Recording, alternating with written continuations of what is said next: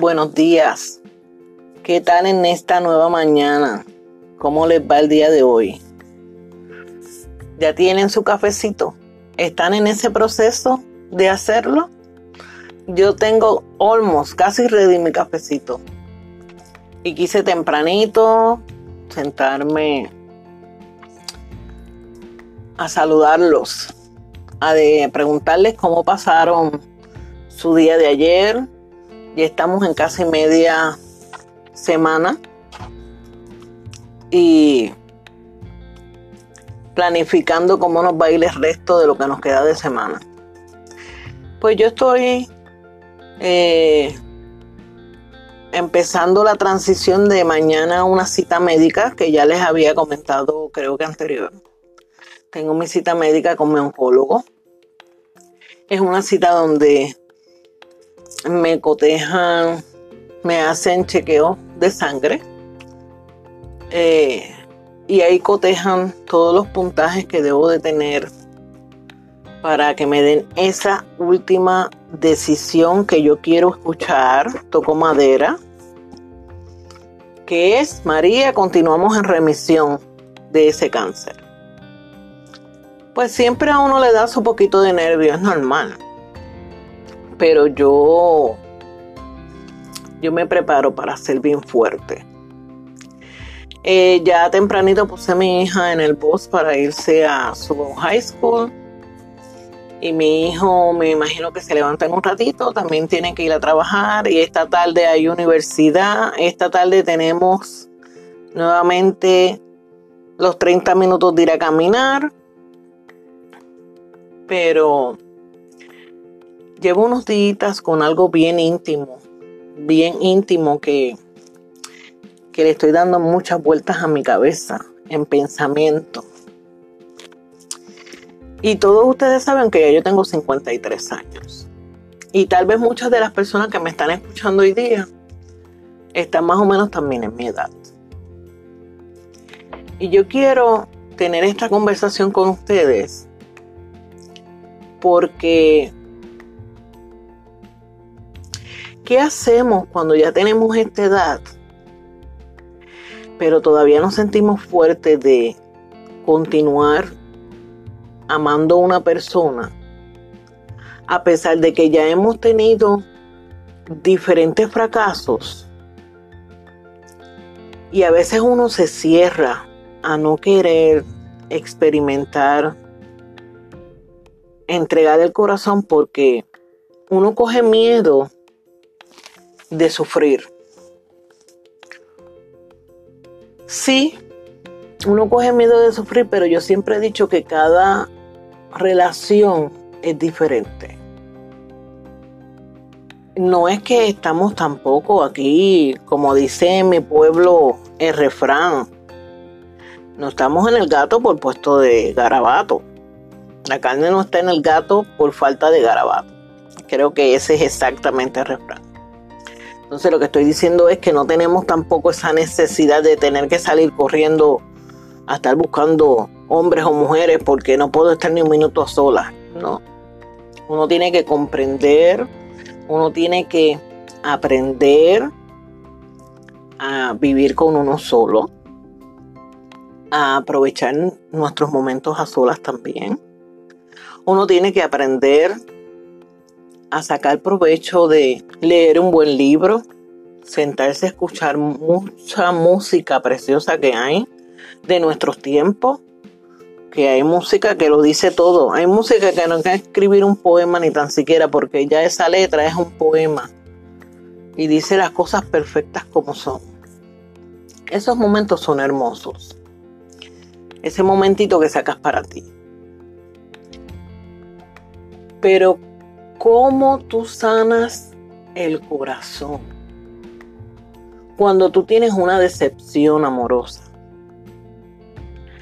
entonces también me pregunto, es que vemos seres humanos que me tengo que incluir, porque les dije que voy a ser bien sincera con ustedes, que a veces nos enamoramos, pero de una manera que por lo menos yo no, yo, yo tengo que ser clara, yo, yo, yo me doy por completo o no me doy. Eh, yo no puedo tener una relación de amistad o, ¿verdad? Cuando ya uno tiene relación de amistad e intimidad y darme como a cortito. Voy a darte poquito amor porque yo no me voy a dar por completo. Es como la relación debe de ser 100%, ¿verdad?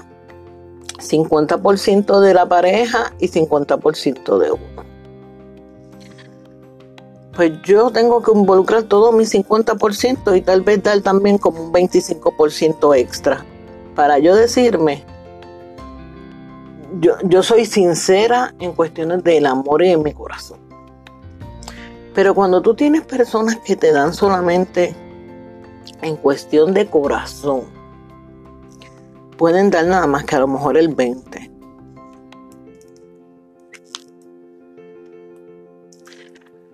Qué difícil. Yo pongo como que qué difícil es amar a quien no te ama. O tú procurar querer que esa persona corresponda a cosas que jamás te va a corresponder. Entonces se nos hace difícil abrir los ojos. Porque integrado con esto viene la postura de que la costumbre es más fuerte que el amor. Y yo creo que vemos tantas personas pasando por este proceso. Y vemos tantas personas que continuamos teniendo una relación sabiendo que nos sentimos un poco como vacíos. Y eso es bien triste. Porque está supuesto que por ley uno sea feliz. Tú abras tu corazón por completo y tú tengas esa felicidad desde pensamiento, una frase bonita, eh, lo que te imaginas en tu mente con esa persona.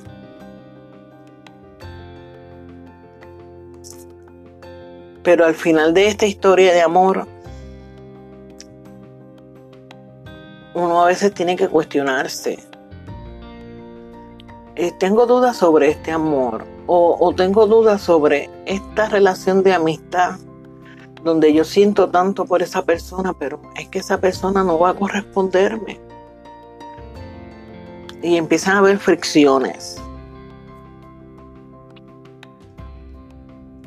Y está esa otra pareja que son demasiado unidas, de mucho amor también.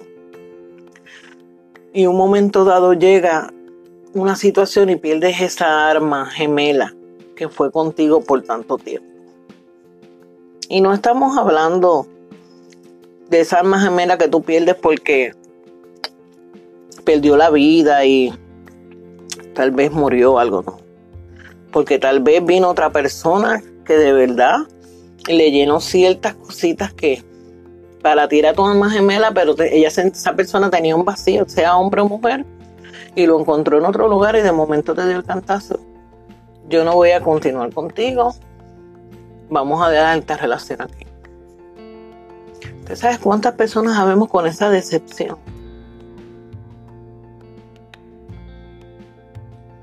Entonces empieza, hay que continuar viviendo y los días continúan pasando. Y empieza uno a sentirse con esa monotonía, esa tristeza, esa angustia que llena tu espíritu, que uno piensa que el mundo se le va a acabar, que no hay nada que te haga sonreír ni comer, uno cae en un sufrimiento. ¿Cómo tú puedes reinvertir esa tristeza amorosa que tú tienes por algo positivo?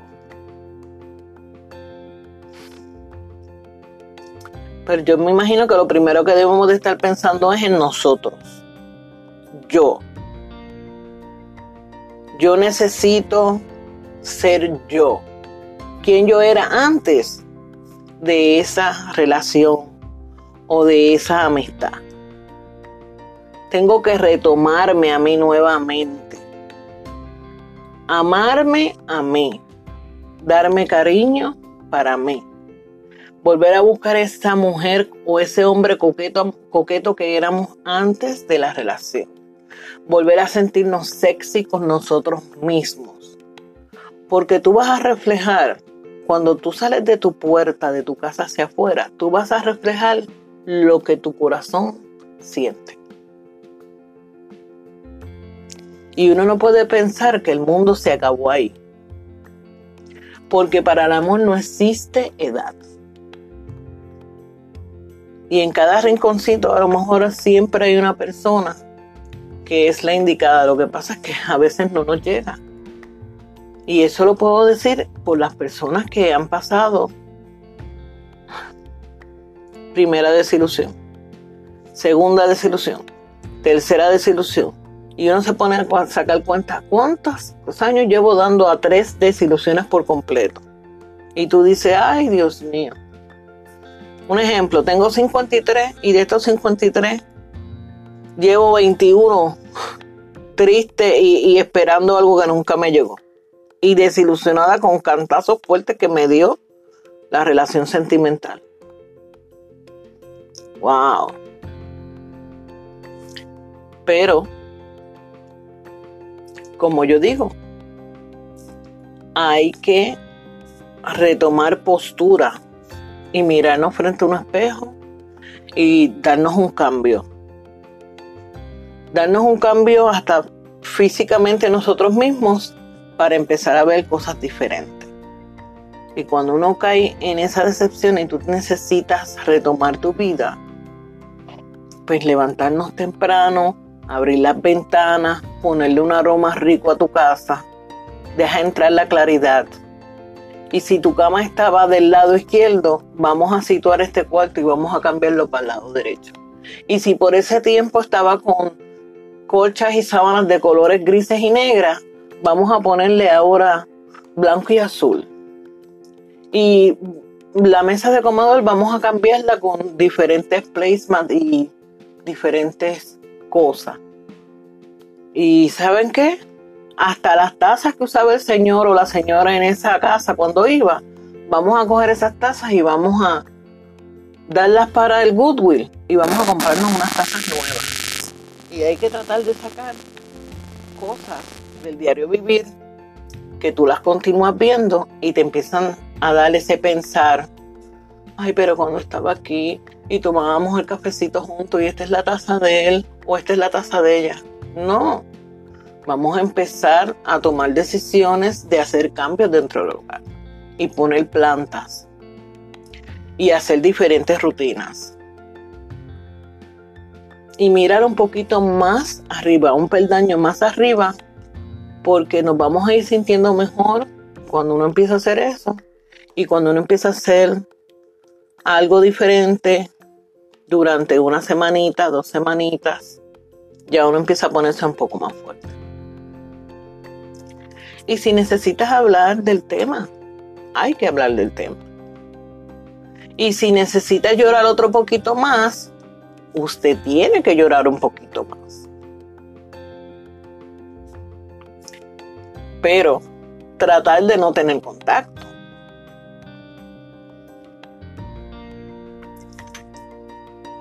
a veces uno toma una decisión de vamos a dejar un tiempo en vacío, no tener contacto, para ver si uno vuelve y tiene contacto en una o dos semanas y uno siente algo mejor y a lo mejor algún cambio positivo.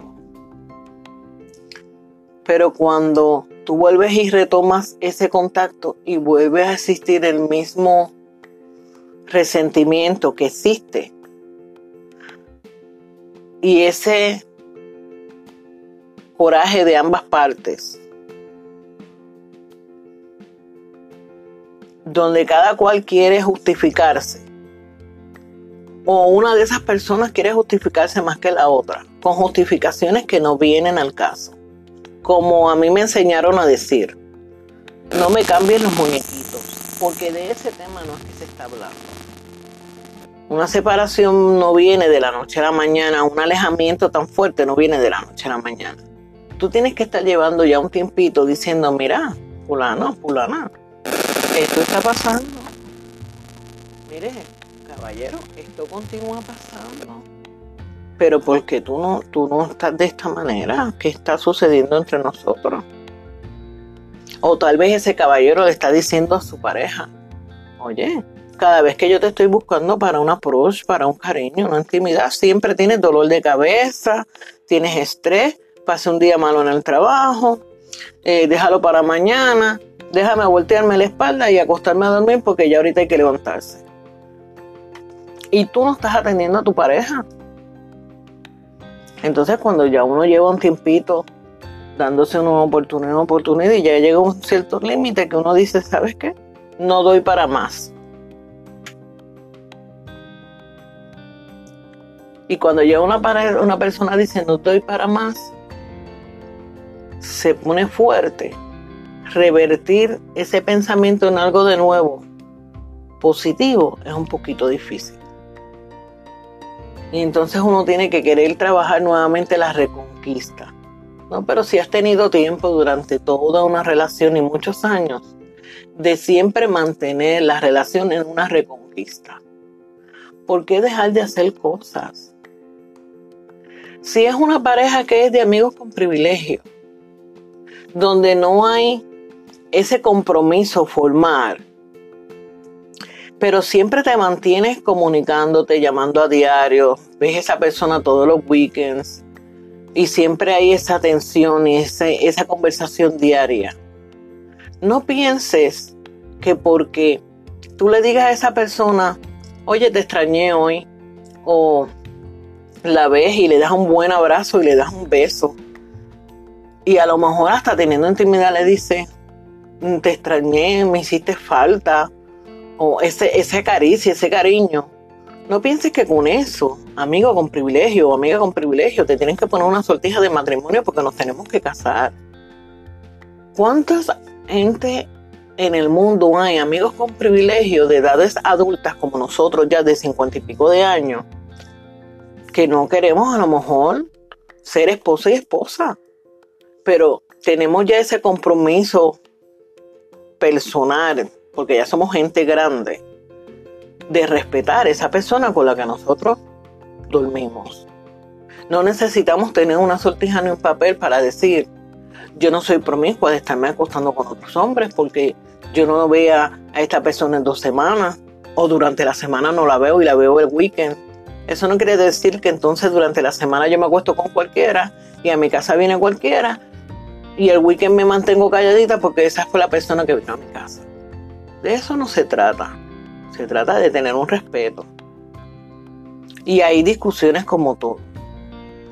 Pero cuando en esa relación de amigos con privilegios siempre hay uno que exige un poquito más y cuestiona, tú te empiezas a pensar, a preguntar, ¿está enamorado o no está enamorado? Porque está actuando como si fuese el marido de uno o la mujer de uno. Pero esos son otros 20 pesos y hay que mirar si uno lo va a aceptar. Pero cuando es una relación donde ya somos marido y mujer, con responsabilidades, con hijos, con un hogar, con cuentas en común, y ya llevamos unos años donde el hombre y la mujer erra, comete el error es no mantener la chispa encendida. Porque si tú cuando eras novia de esa persona y hacías el amor y mantenías la luz prendida y le hablabas al oído y le decías 20 cosas y se decían cosas eróticas y se gustaban y se amaban tanto, ¿por qué tengo que cambiar tan pronto tuve el primer hijo? Y entonces me empecé a dar por completo nada más que a mi hijo, mi hijo, mi hijo, mi hijo. Y el marido lo fui dejando de lado, de lado, de lado, de lado. No, tú tienes, por eso es que nosotros las mujeres somos las que damos a luz. Porque nosotros somos de verdad del sexo opuesto, fuerte, disculpen.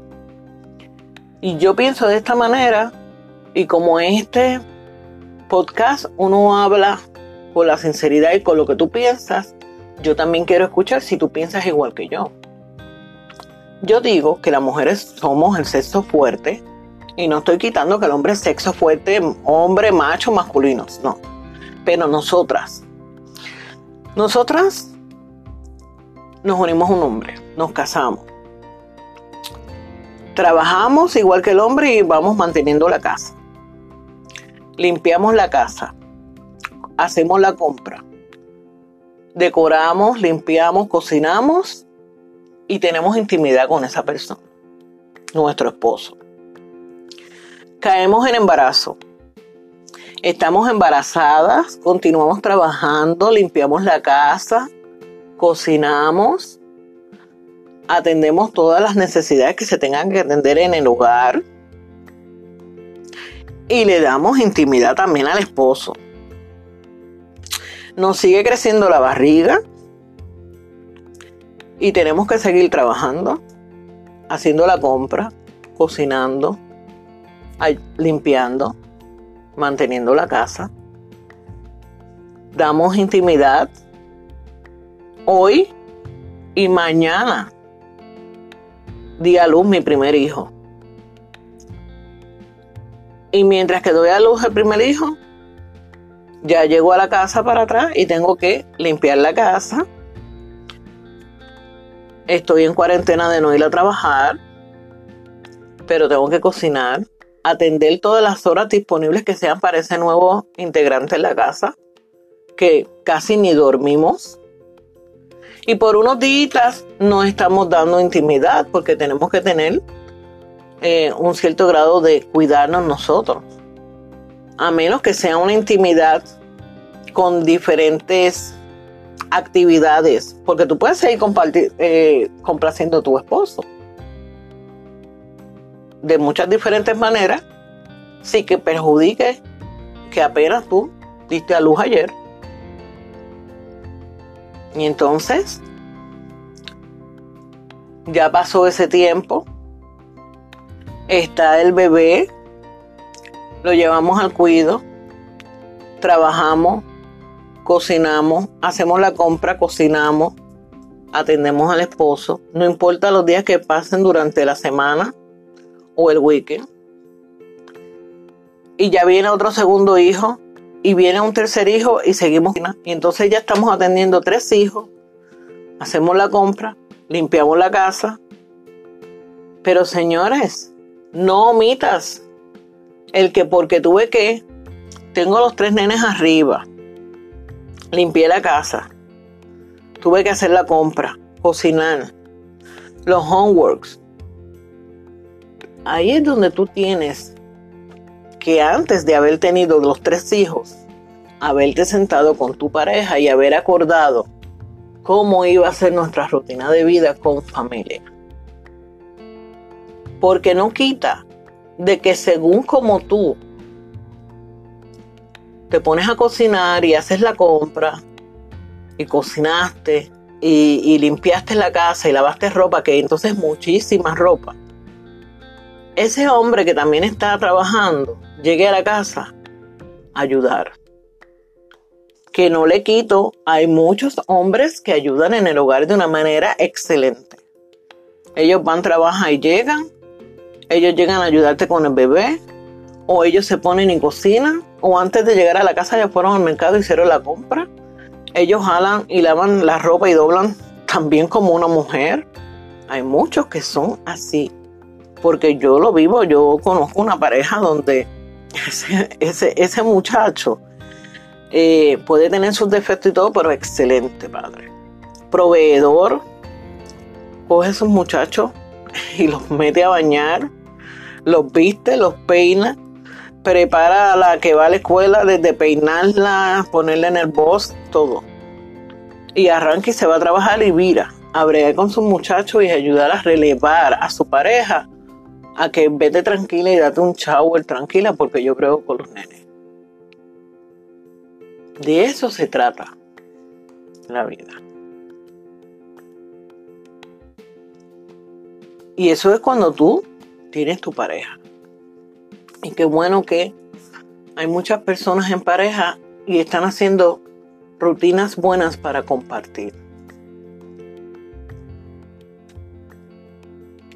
Y eso es una vida. Pero nosotros cuando ya nuestros hijos se nos van o ya nuestros hijos están grandes y cada uno tiene su su situación de que me voy hoy cuando llegue a la casa me voy a encerrar en el cuarto porque quiero hacer unas cosas en computadora o porque quiero descansar temprano o quiero ver televisión en silencio, tranquilo. Y ya llegó de la casa o llegó del, perdón, llegó del trabajo, llegó de la escuela, pero se encerró en su cuarto tranquilito. Y el otro está en lo suyo en su cuarto. Y tu mamá está sentada una hora, dos horas, tres horas, cuatro horas, cinco horas, seis horas frente al televisor. Porque no tienes una pareja. Y no, y no tenemos nada que hacer. Y no queremos interrumpir porque nuestros hijos a lo mejor están estudiando. O están en cada cual en lo suyo. Y entonces si es que tienes un medio amor contigo en tu corazón, tampoco te da mucho tiempito para ti. ¿Qué debemos de hacer? ¿O qué debemos de hacer cuando sí tenemos ese medio corazón ocupado, que hay una persona en tu corazón?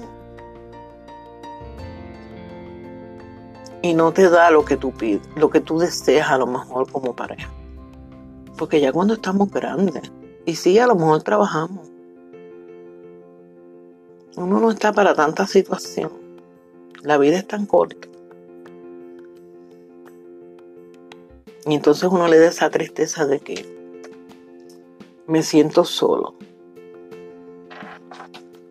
Y no tengo con quién tomarme una tacita de café o escuchar música o ver un programa de televisión.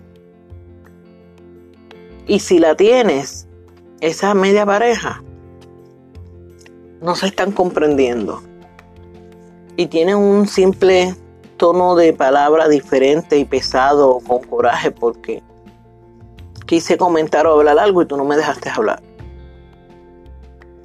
O estoy preguntando diciendo algo que no es lo que yo quiero escuchar o yo quiero comentar y no me estás permitiendo comentar. Y esa persona recurre a decirle al otro, mira, por favor, cállate para que me escuche. Y eso es un detonante.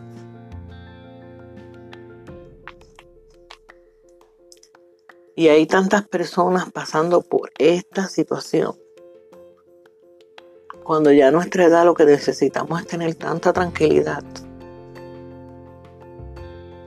Yo de mi parte, que sé que tengo un carácter fuerte y todo.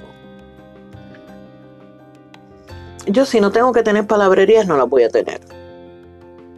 Pero uno llega a un momento donde uno tiene que defenderse, porque uno no puede quedarse todo el tiempo callado aunque te digan. Y si uno tiene, a veces uno tiene que decir la verdad. Yo les he dicho que yo tengo algo malo porque me lo han dicho, que mi lengua es pesada. Porque cuando hay que decir las cosas, yo las voy a decir como son. Y a lo mejor para muchas personas no les gusta que uno diga verdades, porque si yo me tengo que decir una verdad a mi persona, yo voy a decir una verdad hacia mí. Mira, yo María García